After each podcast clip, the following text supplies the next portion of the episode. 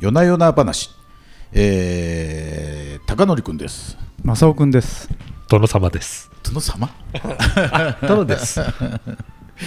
いや今日もあの会長にやっていこうと思います今日はですね牧の1の11、えー表題としては孟子と中庸の難易を論じて水上を押しうと書いてありますが、はいこれはあまり当てにならないんですよね、はい題名はね、えうん、適当になんかつけた誰かがつけた誰がつけたかも分かりませんねえ。うーん。まあ、あと後であの、えっと正雄君に題つけてもらいましょうね。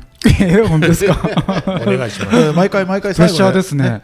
ああ毎回正雄君に題つけてもらいましょうね。あ、いいですね。総本当ですか？括、総括。よく聞いとかんといかんですいや聞いとく聞いとくとかじゃもう間に合わない、あ まあ要するにあの孟子とか中中庸とかっていうのもあるんですけど儒教の教本ですよね。あ。はでそれがどれが難しいとか優しいとかっていうようなことを話しながら、うん最終的にはうん水上という言葉ね、おうんあの水上推理の推に譲るというね、い。はい。まあ、水上の道っていうのは結構ね、うんあのえー損得の場合はかなりこう重要視しますけれども、まあ、そういうものに話がいくとはい。いうことになるんでしょうね。はい。はい、それではあの今日のこの牧の1の11で、正雄君どれがどこが一番こうグッときました？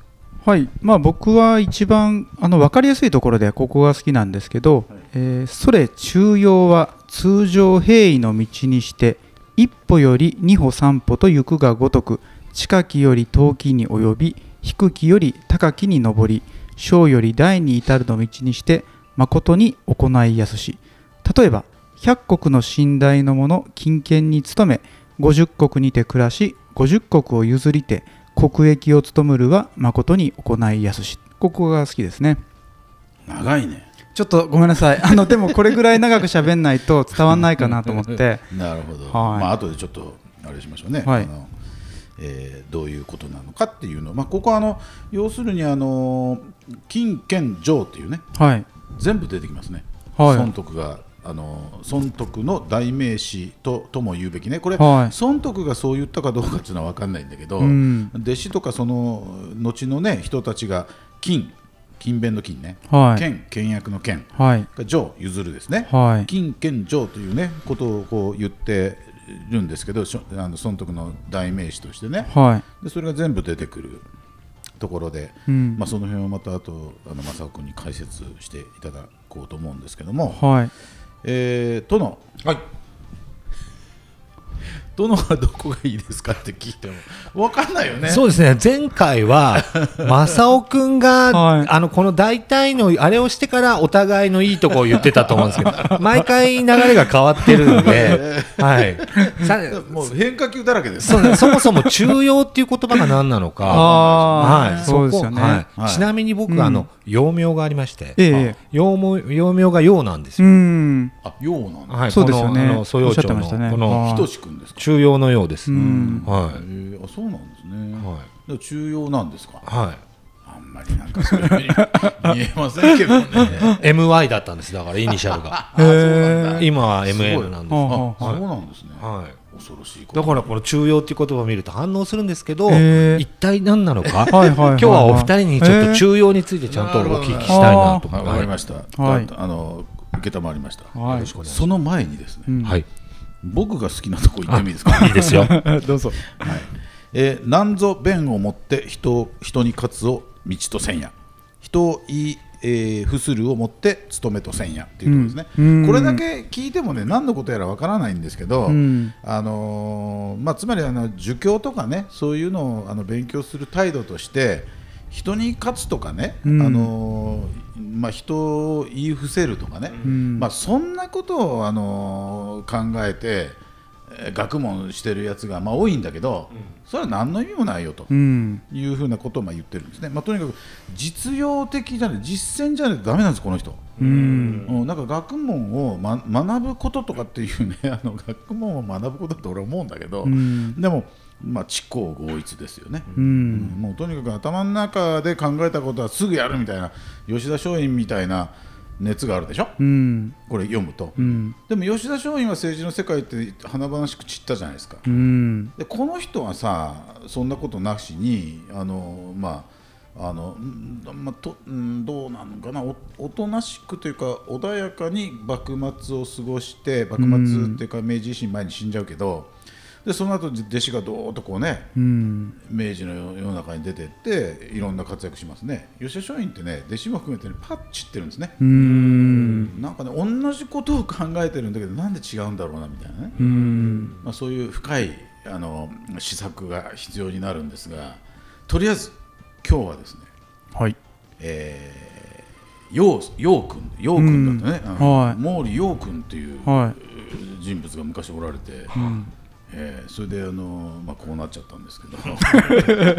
こうなっちゃったんですけど、そその,、まあ、あの毛利さんからね、ん。あ毛利さんって言っちゃいけない 毛利陽君とか言ってるじゃん。もうバレちゃうとよ。殿ですね。殿ですね、はい。殿ですから、はい。えー殿が、あのそういうあの、えー質問されたんで、ね、これはもう我々としては受けてええ立たないはいですね、ええ。重要です。えはい。あの最初に言っときますけども中庸について僕今から解説させていただきますけども中庸読んだことありません。ダ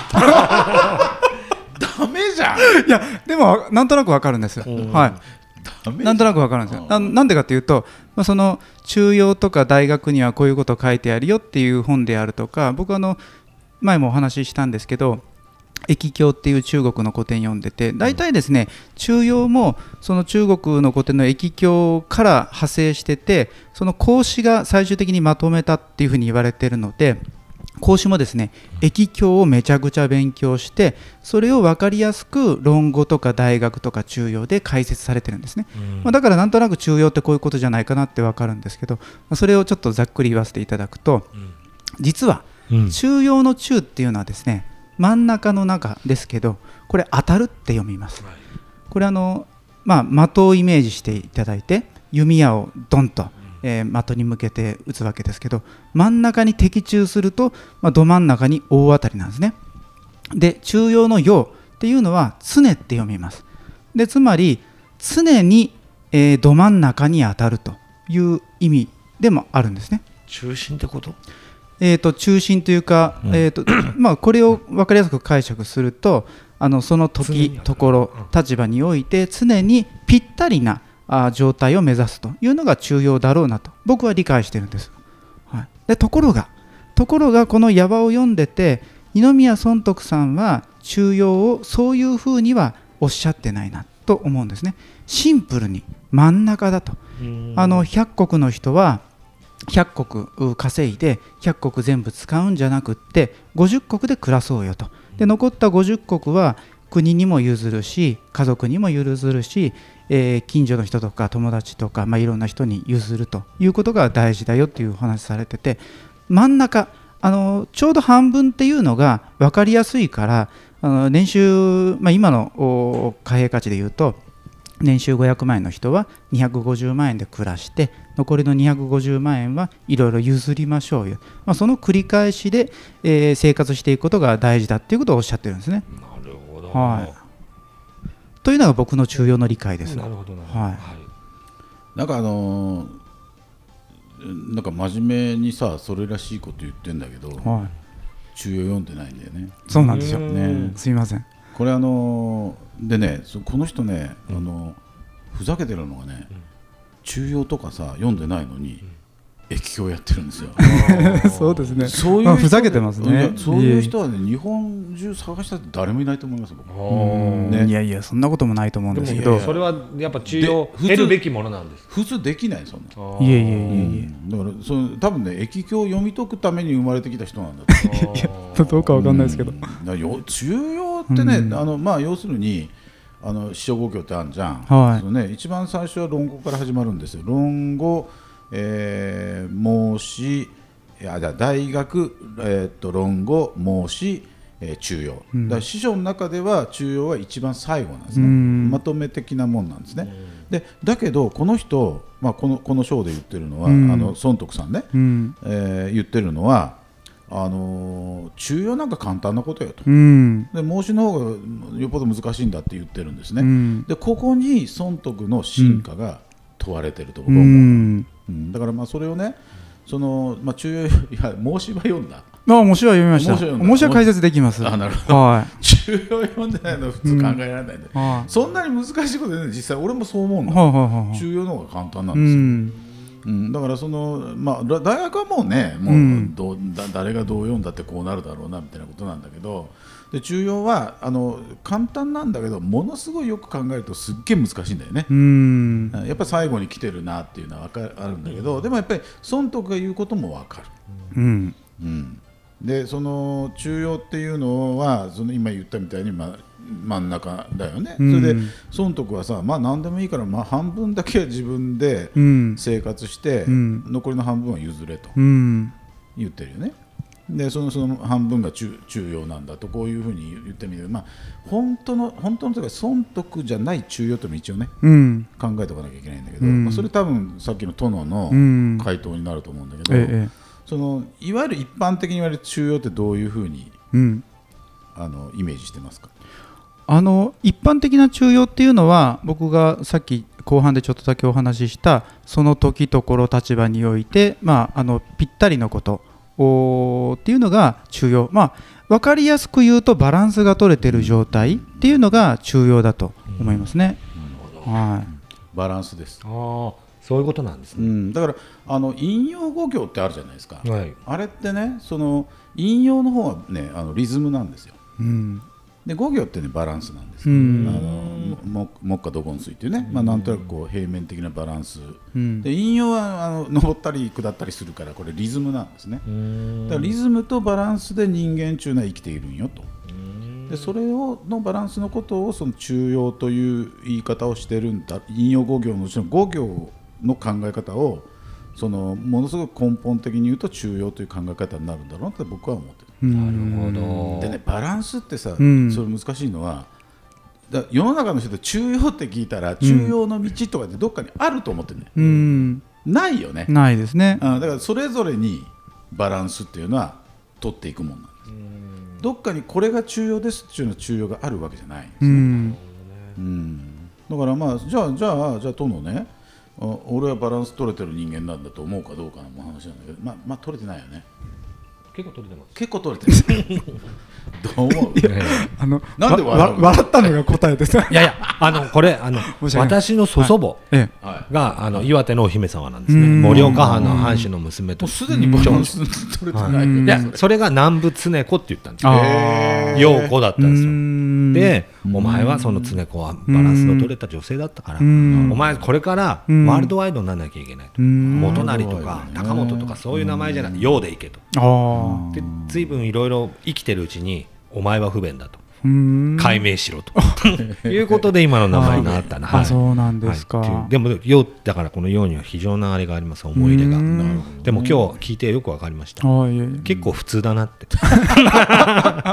いやでもね中庸って真ん中ってこと。中庸というのをそういうふうに理解することはすごく簡単これ高則君あじゃない孫徳さんが言ってるんだけど、でもこれを実践するとすごい難しい、ううん。んバランスの取れた状態にする自分をするためにはどうしたらいいかと思うでしょ、うん。でそんなこと中庸には書いてないですから、うん。じゃあどうするんかって考えたときに、でその孫徳さんはあのどう言ったかっていうのはこの中にはないんです実はね。うん。中でその中庸っていうのはどうやったらいいかっていうのはないんだけどそのやっぱりねあのあこの人が独自の理論で同じようなことを言ってるのが、うん。水車理論、入ったり出たり入ったり。出たりね。あれでバランス取ってるん。だだそういうところ通じていくんだろうなと思いますね、うん。だからまあとにかくあの、ね、いろんな人あの人旅、えー本だと思います、うん。人と旅と本でバランス取れてこれ実は、あのリベラルアーツの考え方なんですね、だからその今で言うち今中庸という言葉は今で言うとリベラルアーツ、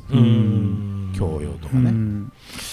そんな全然話変わるんですけど、は半分にしろって、まあ、極端ですけどい、ええ。その1万円もらったらじゃあ5000円あ自分が取って5000円っていう。うん。それその考え方って結構ケチでいけってことじゃねみたいな。いやそれ全然違うんですよ。それとはまた違うんです全然違うんです。怒った。怒った。あ怒った怒った。怒ってません あ怒ってないですけどね、あのいや、これは二宮尊徳さんが中庸がなんで簡単だっていうかっていうと、うん。真ん中、中間を取ったら分かりやすいじゃん、例えば年収が100万円の人は50万円自分が使って50万取っとけばいいし、年収1億円の人は5000万使っていいんだよと、で5000万は譲りなさい。っていうことを言ってるんで、その年収がいくら変わっても、あの自分自身も去年の年収、今年の年収変わったりするじゃないですか。でそういうふうに変動があったとしてもその年の真ん中を取ればあの分かりやすいじゃんってことで、えー誰でも分かりやすいからあの中間真ん中を取れっていうことを言われてるんだと思うんですよなね。るほどね。はついついこうリアルに考えるとそんな半分もって思っちゃうんい、ですそうなんですよ。うんえこれその辺はまあ、ちょっと話すと長くなるからまた。その辺はなんか二宮ビーキがあれになってんじゃないんですか？いえいえ、まあ、二宮ビーキは 二宮ビーキはもちろんあり3ます割でいいじゃんとかって思う人もいるん。じゃないですよ。これですね、うん。実は、うん。あのえーっと。明治時代のうん。あの財閥ではい。安田財閥って有名ですよね。はい。はい。あの安田善次郎さんっていう人もこの二宮親をすごく愛読されててえあの方はですね、二宮尊徳さんのような、まあ、ほぼほぼ成人のような方だから半分譲るっていうことができるけどもあの二宮あの安田善次郎さんはあの自分のような凡人にはとてもそんな半分譲ることできないから私は2割を譲るっていう考えで意気投したらしくって、うん。まあ、でもその2割だけでもすごいですね、うん。東大の安田講堂を作ったりとか、東京で有名な公園作ったりされてますよね。だからまあスケールは違えどですね、まあ、自分で決めたらいいと思うんですよね、うん。あの半分が分かりやすかったら半分でいいし、それがちょっと難しいなと思ったら2割譲るとかですね。それはまあ自分でアレンジ、うん。それが応用力かなと思います。なるほど。あのね、それで言うとね、サラリーマン的な発想だともう決まってるんよ。うん、100円なら100円、1000円なら1000円、うん。1億なら1億ね。だから、あのーさっきのさ、いくらだっけ、半分、10, 10万のうち5万譲れとかいうのは、10万って決まってるんだけど、うん。じゃあ、30万使いたいんだったら、60万稼ぎゃいいじゃんって考えたの、この人。うん。だからね、上が決まってるっていう発想は、あの要するに日本のね、うん。二宮尊徳論で言われてるのは、そういうふうに決めてる人たちがほとんどだと思う。うん、でも俺はそんこれ読んでね、うん。そんなこと一切感じてないね。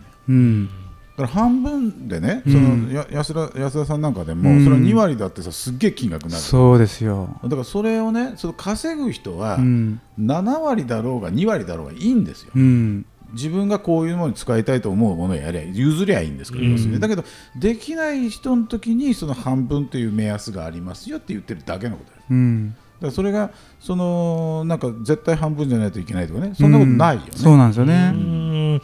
うんでもなんかちょっと二宮迷路にはまりそうなハマってください今回でしたね。勝手にハマってくださいもうぜひリスナーの方にはハマっていただきたいですね。いや、わかります、わかりはます。あいや、きっと、あの、深いところがあるんだろうなっていうのは、重々承知で、あえて言わせてもらってます。はい。すいませんありがとうございます。目が目がね、うんあのあなんかなんかちょっとね何かを狙ってる目だから、あ なんか言う時にね。でそのねやっぱりね最後にちょっとこれだけ言言わせてもらいたいんだけど、はい。